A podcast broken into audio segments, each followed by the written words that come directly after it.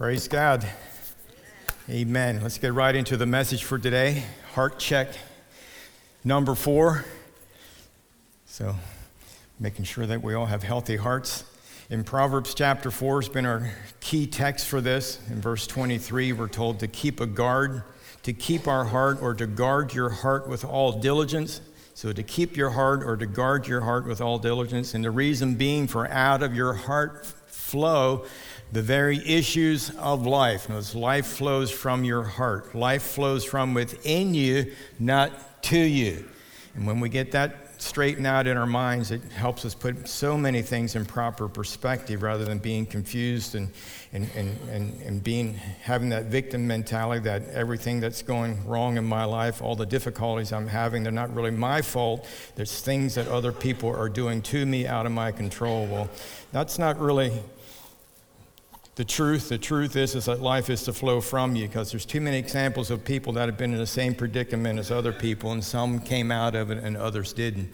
And so it has a lot to do with, uh, with, with the with our attitude, how we approach things, and how we're looking at things, and, and who we are trusting in. We want to learn to put our complete trust in God, to be giving our full attention to the Word of God, keeping the Word of God in our heart.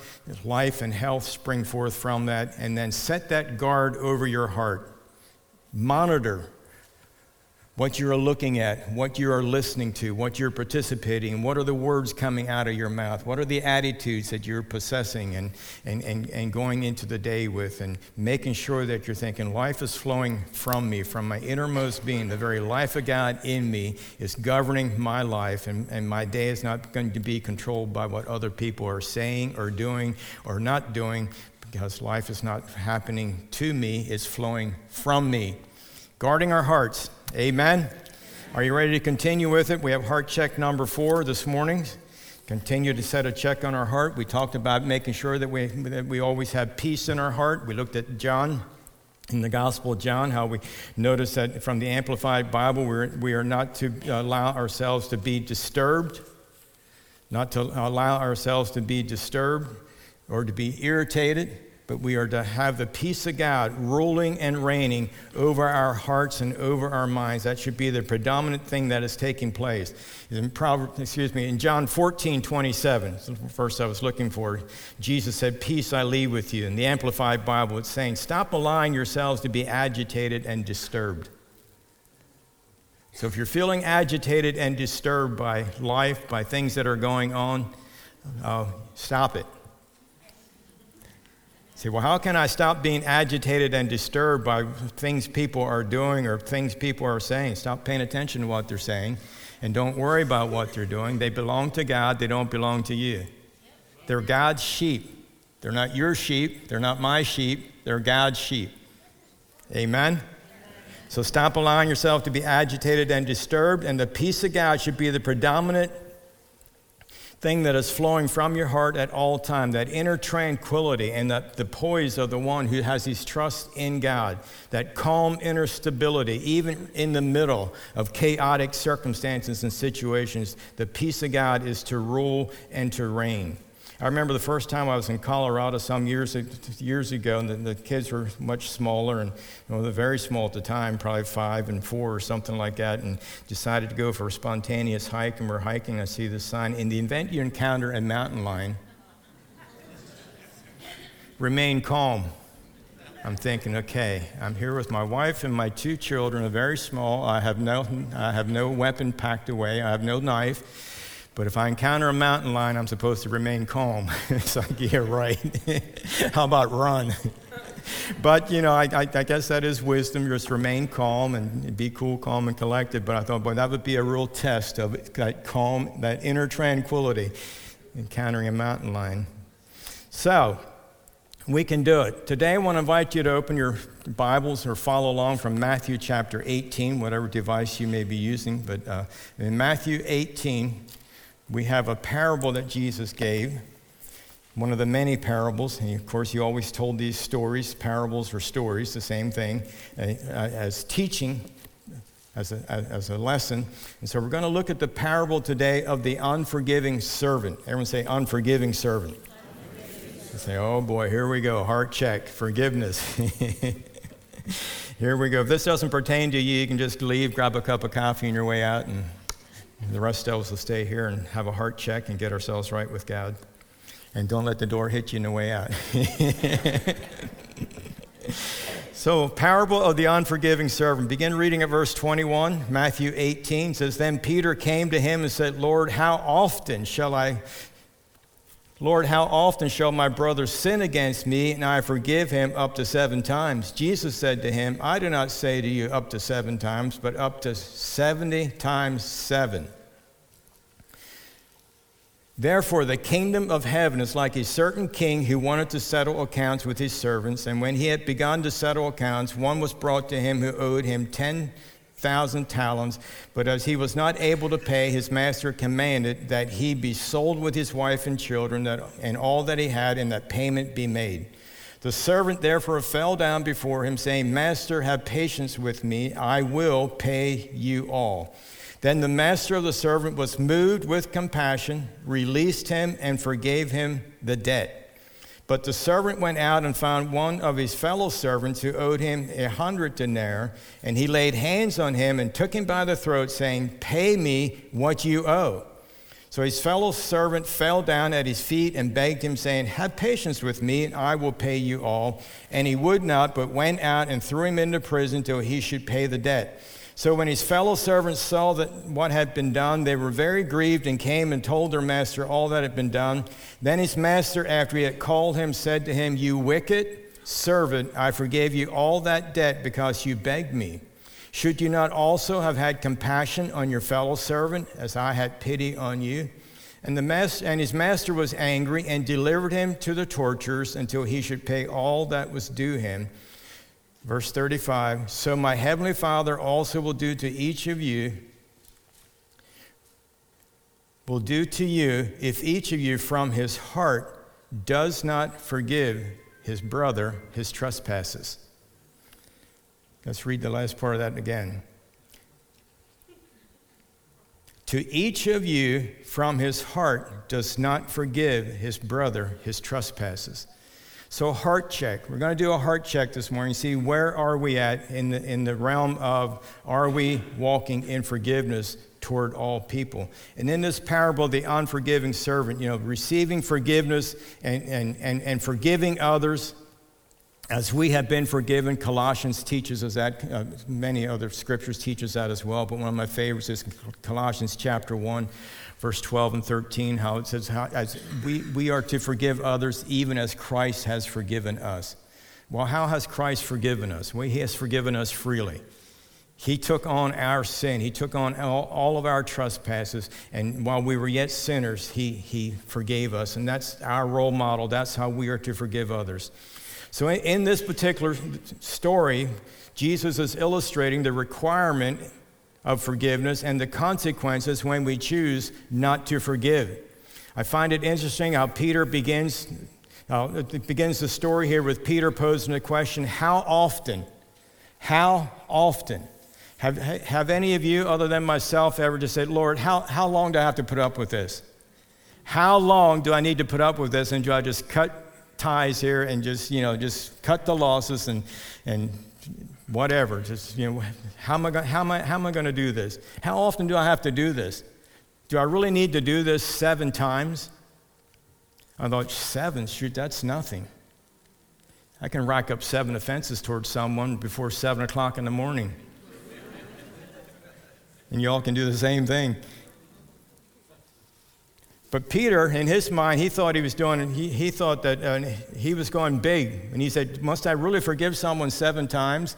Uh, some of the interpret, interpretations of this particular parable, now parables do have different ways you can look at them. There's stories, there are illustrations, so there's, there's multiple applications of parables. But one of the applications is that uh, in, in, the book of Amos, when you read the, the, the book of Amos in chapter 1, there's. Uh, there's five different verses in, in chapter one itself. Then chapter two, there's three different verses where it goes something like this. Can you put that up there? It says, put Amos. There we go. For three transgressions of Damascus, and for four, I will not turn away its punishment. For three, I'm going to let you slide. For four, I'm going to bring the hammer down. It sounds like back during the Reagan era, I think it was the, uh, I'm forgetting Reagan's wife's name.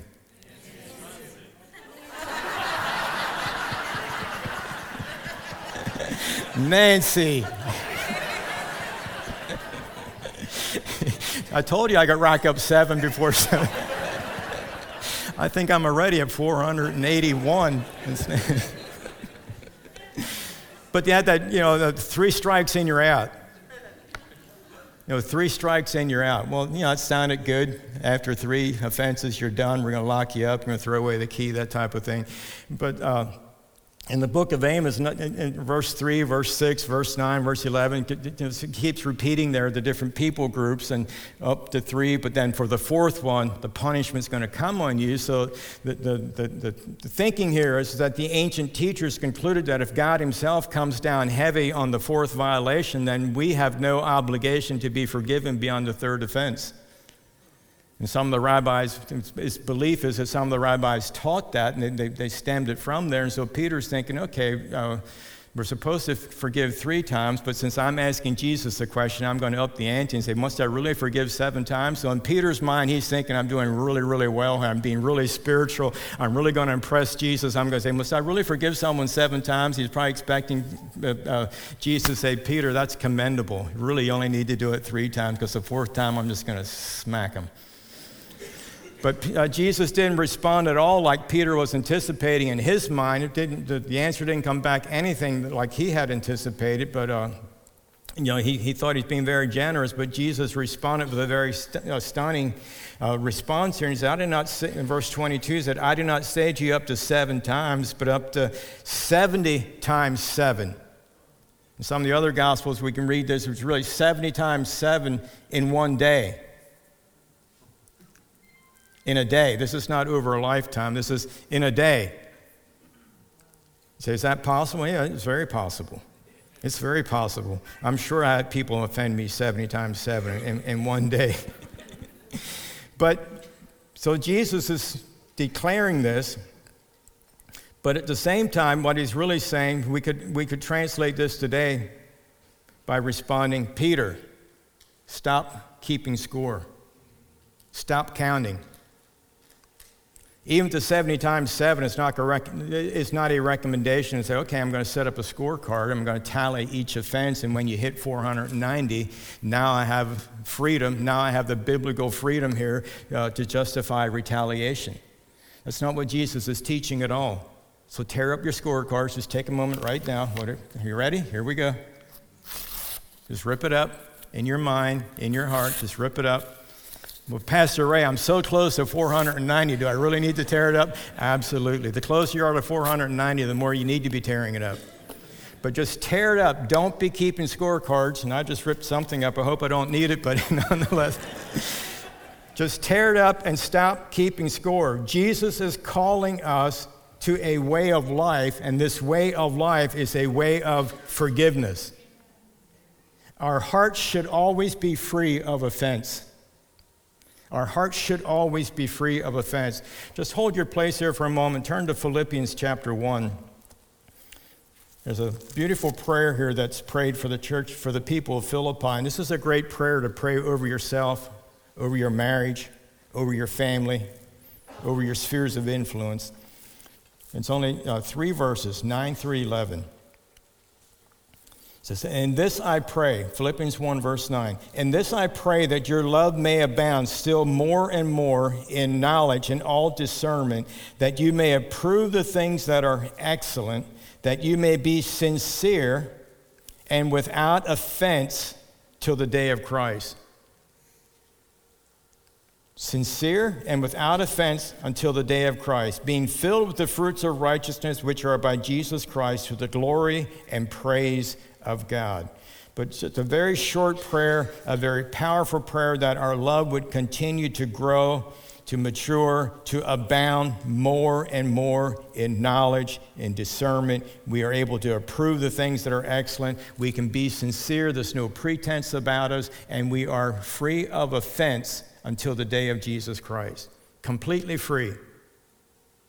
So, in doing a heart check, are we free of offense? Jesus is calling us to a life that is free of offense. And then, verse 23, back to Matthew 18, back to the parable. Jesus begins in verse 23. He says, Therefore, the kingdom of heaven is like a certain king who wanted to settle accounts with his servants. Here, Jesus uh, declares, he said, the kingdom of heaven is like, what he's doing here is he's in, invoking this principle of forgiveness to everyone who proclaims to be a born again child of God, a, a, a, and you are part of the family of God. You have been born again into the kingdom of God. This is, this is a lifestyle that we are called to live, free of offense. Then, verse 23 through 25, it says that. Uh, uh, begin reading here at verse 24. It says, And when he had begun to settle accounts, one brought to him who owed him 10,000 talents. He was not able to pay. Not able to pay, his, ma- his master commanded that he be sold with his wife and children, all that he had, and that payment be made. Here, the master's initial decision to sell the man and his family into slavery and to liquidate his assets is not intended to be a picture of God's style in handling your or my indebtedness. God has forgiven us freely through Jesus Christ. So that's not what Jesus is painting. Jesus is not saying this about the Father and your relationship today. But Jesus is using the custom of his day to illustrate how binding and how destructive the binding and the destructive potential of human helplessness outside of God's mercy and outside of God's grace. He's just really showing a picture of how, how binding and destructive it really is when we get into this unforgiveness and we have it, we, we keep storing it up in our heart. There's just uh, certain offenses we are refusing to let go of. But in verse 26 and 27, the grace of God begins to flow. The servant fell down before him, saying, Master, have patience with me. I will pay you all. Then the master of the servant was moved with compassion, released him, and forgave him. Three key words here in this verse moved with compassion. So the word compassion, released him, release, and forgave. Compassion, released, and forgave. That should be true about my heart and your heart as well. Notice it doesn't say compassion, it says he was moved with compassion. Oh, I have such compassion. Oh, I have such compassion. But are you moved by the compassion? The measure of your such compassion is demonstrated by are you moved with it? Oh, I have such compassion for the poor, the hungry. When's the last time you supported the poor and the hungry? Oh, I have such compassion for those that need winter coats. When's the last time you gave a winter coat? Oh, I have such compassion for this, these young girls that are being sold in, as sex slaves and, and, and trafficking. I have such compassion. It just breaks my heart. Rightfully so. All of them, very valid needs, very things that, you know, can pull at our heartstrings, but what have we done? Have we been moved by it? That's really not my message, but I'll just throw that out there. So the next time you say, Oh, I have such compassion, well, good. Let it move you. Let it move you. And then release. Release and forgave. And so that's the example that's set before us. We need to be moved with compassion. We need to release offenses, and we need for, to forgive the offender. Then, verse 28 and 30, we go back to a very stark contrast to compassion, release, and forgiveness. We have a very stark contrast in verse uh, beginning at Verse 28 says, But the servant went out and found one of his fellow servants who owed him a hundred denarii, and he laid hands on him and took him by the throat, saying, Pay me what you owe. Pay me what you owe. So the fellow servant fell down at his feet and begged him, saying, Have patience with me, I will pay you all. And he would not. Everyone say, He would not. He would not, and he went and threw him into prison till he should pay all. So he's really showing himself small. He's forgiven millions, but he refused to give his fellow servant hundreds. He's ignorant and he's without compassion. And he places his fellow servant into prison. He places him into prison. It's a place where the prisoner has absolutely no ability to bring reconciliation to the situation. Just completely locked him up, just completely froze the relationship. And here Jesus is illustrating how unforgiveness in our heart when we refuse to forgive from our heart, it freezes the relational possibilities between those we refuse to forgive. It absolutely locks it up. Nothing can be done, nothing can change. When we cast into prison any conflict between ourselves and another person or persons, we just shut down. We build walls and say, I'm done. I am done. I'm not forgiving. I'm not talking. I don't want to see you. I don't want to hear from you. Nothing can change. And we think that we are punishing the person that offended us. It's like drinking poison and expecting the offender to die from it. The offender's not going to die from you drinking the poison, it's going to ruin your life. You're the one that's going to die. We need to come to a place where we forgive even as Christ has forgiven us.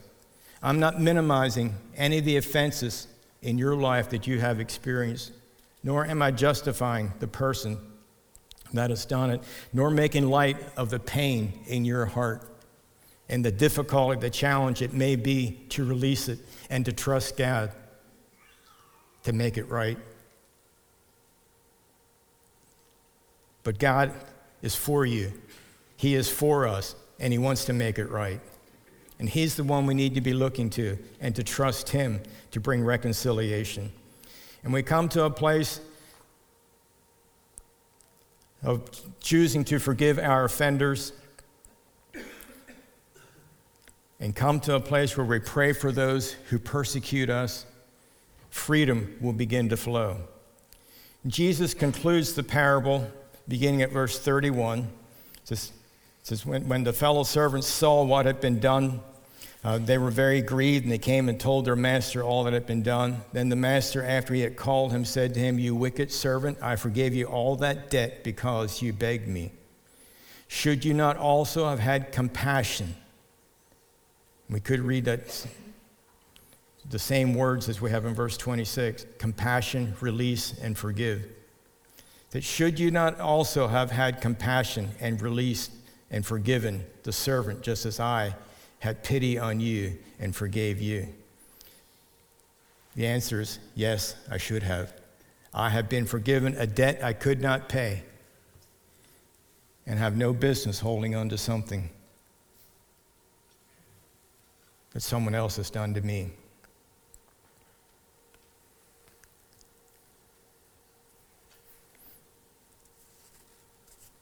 His master in verse 34, was angry and delivered him to the torturers until he should pay all that was due him.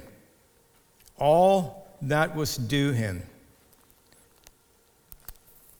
Now, I mentioned just a few moments ago that when you refuse to forgive, you're casting the offender into prison, and you're expecting the, the one that has been cast into prison who has no ability to make reconciliation. He can't pay back because he's been stripped of his earning power.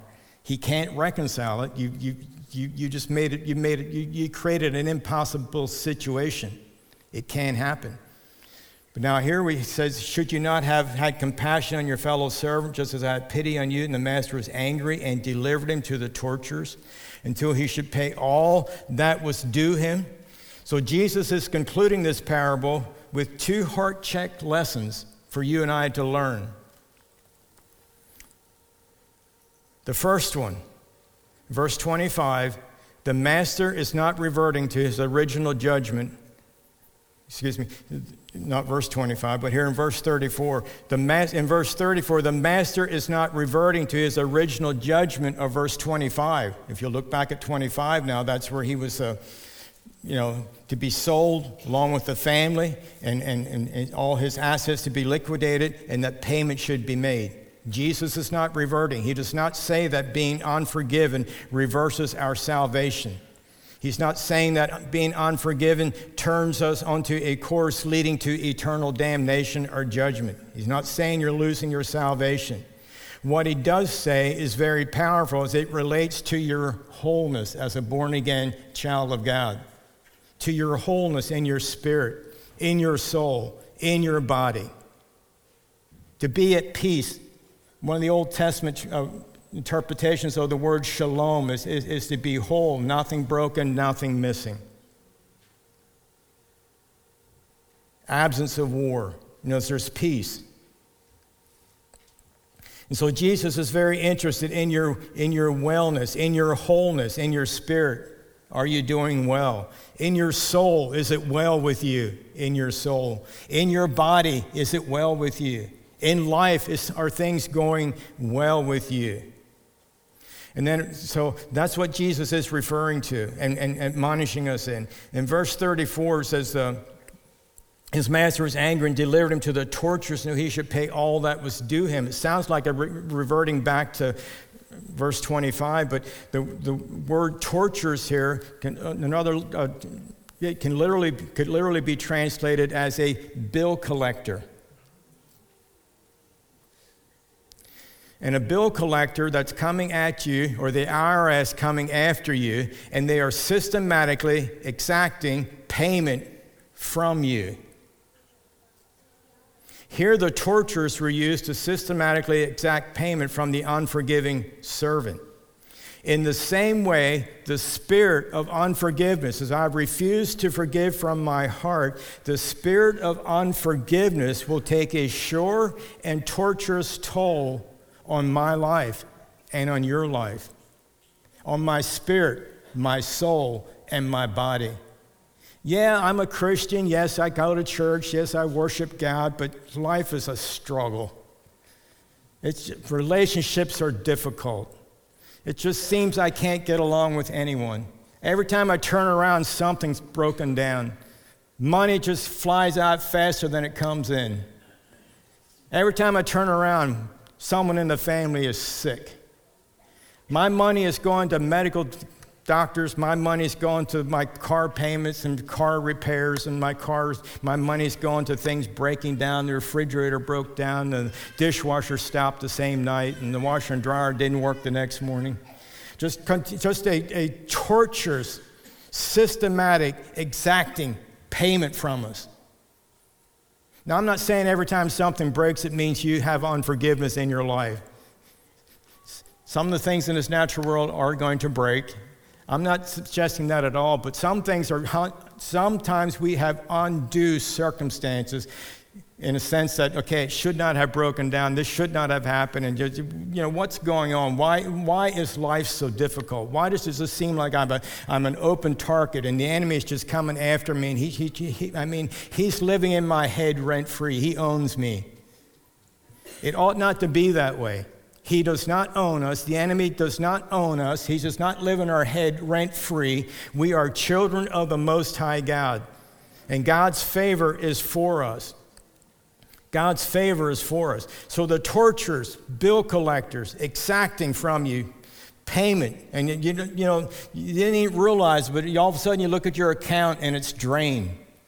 You may not realize that things aren't going well until all of a sudden you find yourself just emotionally drained. Your soul, you just, you're not happy, and, and your body is just like responding the way you want it to respond, and just, just Y'all know what I'm talking about to some degree or another at different seasons of life. Just, you know, you're not clicking on all cylinders. Life is not, you know, you, what you're reading, the promises of God and, and reality are, are, are, are, are, they're not in alignment. I mean, when I read the promises of God and the life that Jesus has come to give us and to provide for us, and the Holy Spirit empowerment and provision and leading and guiding and protection, I'm not experiencing it. I read it, I hear it being preached, but boy, it's not happening. Heart check. Heart check. Is life flowing from me, or am, I allowing it to happen to me? Am I forgiving from my heart? Am I moved with compassion? Am I releasing the situation? And then am I forgiving the offender? That's where we want to grow to. We want to grow to a place where I'm being moved with compassion. I'm forgiving. I'm releasing the offense, and I'm forgiving the offender. Many medical doctors, psychologists, and psychiatrists are, are in agreement. I mean, you can always find some that will, will disagree, but it, it's pretty common knowledge and accepted among many practices of many different uh, professionals uh, that they have noted that a vast majority of human ills are related to repressed attitudes of anger, resentment, unforgiveness, self pity. They will agree that many times a lot of things that go on in people's lives have a root in unhealthy relationships with God, relationship with God, unhealthy relationships with other people, and it takes a toll on spirit, soul, and body. It's extracting life it's extracting the, the things that God wants to do. It's like an infection, it's constantly eating away rather than the blessings of God. It's, things are constantly being, just, things are evaporating. I don't know where it's going.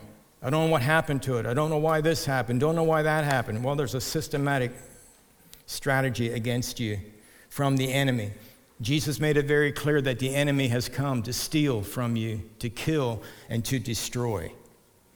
He also made it very clear that He has come to bring you life and to bring you life to the full, the abundant life. So when Jesus talks about a heart check, let's pay attention to what He's saying. Again, not diminishing your pain.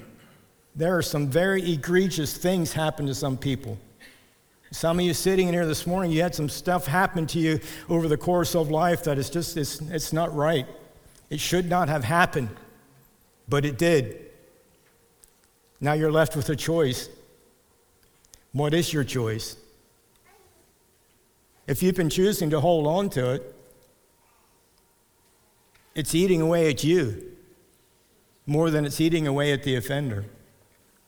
So when I challenge you to put your trust in Jesus. Say, well, Pastor, I can't set the person free. Trust me. God will take care of things that need to be taken care of. Trust God. Trust God. My responsibility, your responsibility. Be moved with compassion, release the person, and forgive. So, repressed attitudes of anger, resentment, unforgiveness, And so they all converge in the picture of unforgiveness that Jesus paints here in this parable, in this story, and the price is taught and that is that unforgiveness in your heart, unforgiveness in your heart will take a tremendous toll on your life, on your body, and on your relationships as long as you make a decision to hold on to it rather than let it go. Let it go. The second lesson in this particular story that Jesus shares I find it very interesting. I've read this over the years. I would read this. It's just kind of, it's sort of like an abrupt stop. It's like a movie that didn't really conclude, end the way you expected it to end. A book that didn't end the way you ended it, kind of open ended. It's like, that's kind of weird. Like, what, you know, what happened to this other guy? What happened to this other people group? But the story ends with, a, with the second servant Remember the first servant? He begged his master to forgive him. His master was moved with compassion and forgave him a very large debt. Then he went out and found one of his servants and demanded that he make payment in full. And he also begged, but he would not forgive him, but threw him into prison. Well, the story ends with that second guy still in prison. I'm thinking, what, what kind of redemption is this? Why wouldn't Jesus give a parable that have a redemptive end to it? It ends with the guy still in prison. There's still tension, there's still unforgiveness between the forgiven servant who refused to forgive his fellow servant. Why would he leave it like that? I believe Jesus left it like that because the situation between the forgiven servant and the, and the servant that he refused to forgive had nothing to do with the master, it was between the two of them. The first illustration was between the master and the servant, and the master forgave him, was moved with compassion, released him, and forgave him. Then he turned around and he refused. So the first illustration is the master, our Heavenly Father, has already forgiven us. We are forgiven. You are forgiven. Turn to your neighbor and say, God forgave you. Now, we need to forgive other people.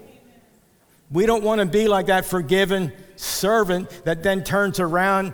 He, he was forgiven literally today's economics. He, he had been forgiven a debt of probably millions of dollars, and then he refused to forgive someone that owed him several hundred dollars. I mean, it seems ridiculous. But many times the things we refuse, the things we get stuck in, in hindsight, they are ridiculous. We just need someone to point it out to us and be honest about it and, and allow ourselves to just do a heart check and say, you know what, this is really stupid.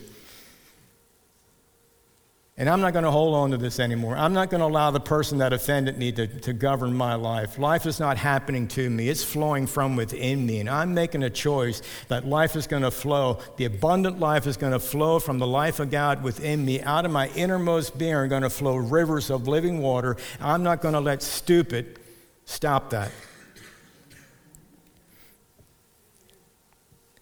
So he leaves the story at this point and he does so for a reason, and the reason is for you and I to apply it to our lives.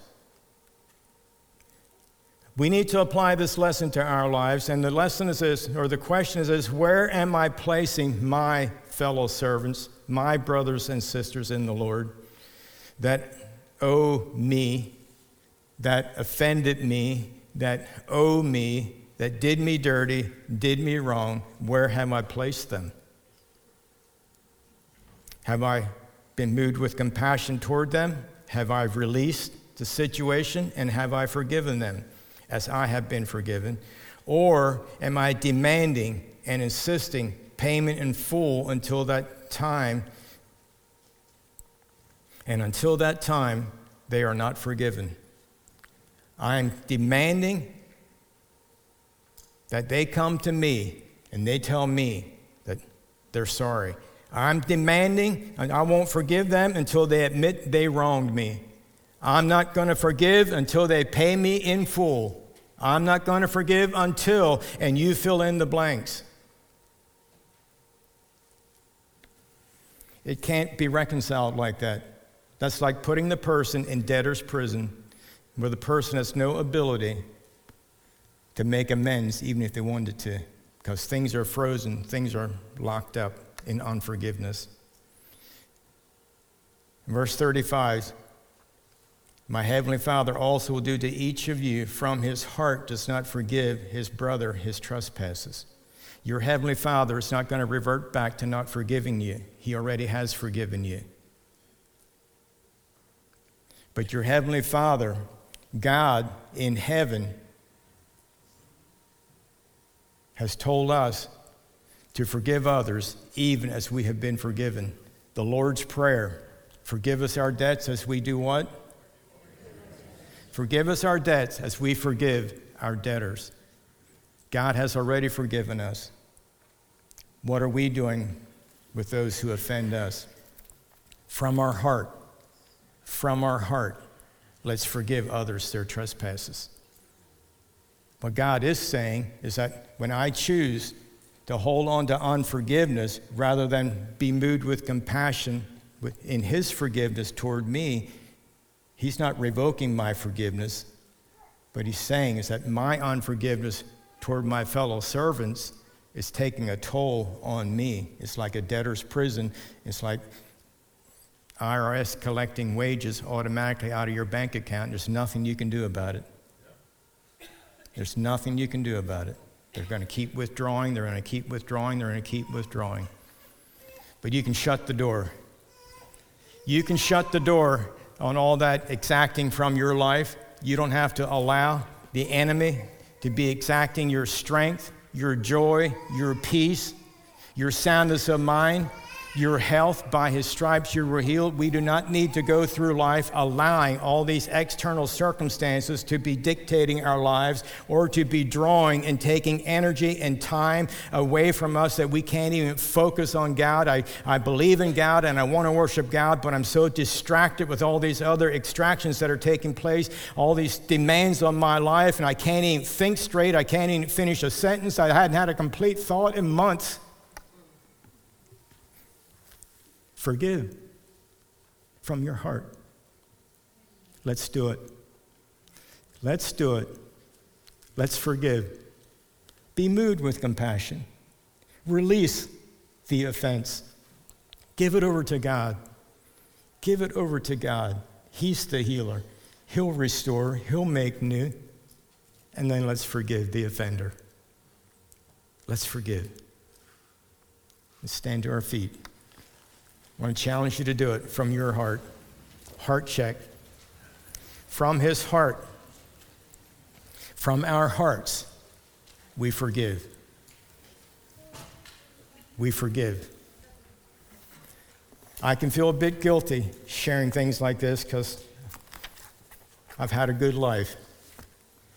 I mean, I have some people offend me, but in comparison to to the egregious things that happen to some people, I have nothing to complain about, but I've complained anyway. We all have different degrees. We can all sit around and have our war stories, but let's stop it. That's not life flowing from us. That is being life being extracted from us, and it's, it's going in a downward spiral rather than an upward spiral. So let's turn our lives around today, and let's trust God that He has our back, that He is for us. And whatever level, degree of pain that has been inflicted upon you, I haven't experienced what many people have experienced, but I do have a trust and a confidence in my God that He is able to heal and to restore and to make new. So, by choosing to be moved with compassion, by choosing to release and choosing to forgive the offender, you're saying, God, I'm yours. Your peace is flowing in my heart. Your joy is manifested. Life is no more being sapped from me. People are not stealing from me. I am a whole person. I am well in my spirit. I am well in my soul. I am healed in my body in Jesus' name. Are you ready? Let's do it. Say, Heavenly Father. I trust you that your word will never fail. Your love for me, your compassion toward me, you will never leave me. You'll never forsake me. You are my shield. You are my comforter. You are the restorer and the healer of my soul. This day, I choose to accept the challenge of the word. And I choose today to be moved with compassion. I choose to release the offense right now. Just pause for a moment and you think about it and you release it over to God. I'm just going to pause for a second here. Release it over to God. Just release it. Any thought that comes to you, just release it. Release it. The devil will keep bringing things back to your mind. Remember this, remember that. But this person did that, this person said that, and your father said this, and your mother didn't do that, or just release it, release it. Release that, and now forgive the person. Say, Father, I forgive the one or the ones who have offended me. I pray for them right now I choose to pronounce your grace on them. You deal with them. I turn them over to you, Father. But from my heart, I am free. It will no longer extract from me. In Jesus' name, he who the Son sets free is free indeed. Thank you, Lord. I set a guard over my heart, over my mind, And I will think on those things that are good, those things that are pure, those things that are praiseworthy. Amen. Now, Father, I pray for this church family right now that our love would continue to abound more and more, that we have the ability to discern that which is good, and we have the ability, Lord God, to be uh, sincere and without offense until the day of Jesus Christ. We set that guard over our heart in Jesus' name. Amen. Amen. Amen. Praise God. From your heart, you're forgiven. From your heart, you forgive others in Jesus' name. Don't be surprised if you're going to be tested. Satan comes immediately to steal the word. Smile and say, I forgive you. In Jesus' name. Love you. God bless you. And we'll see you soon.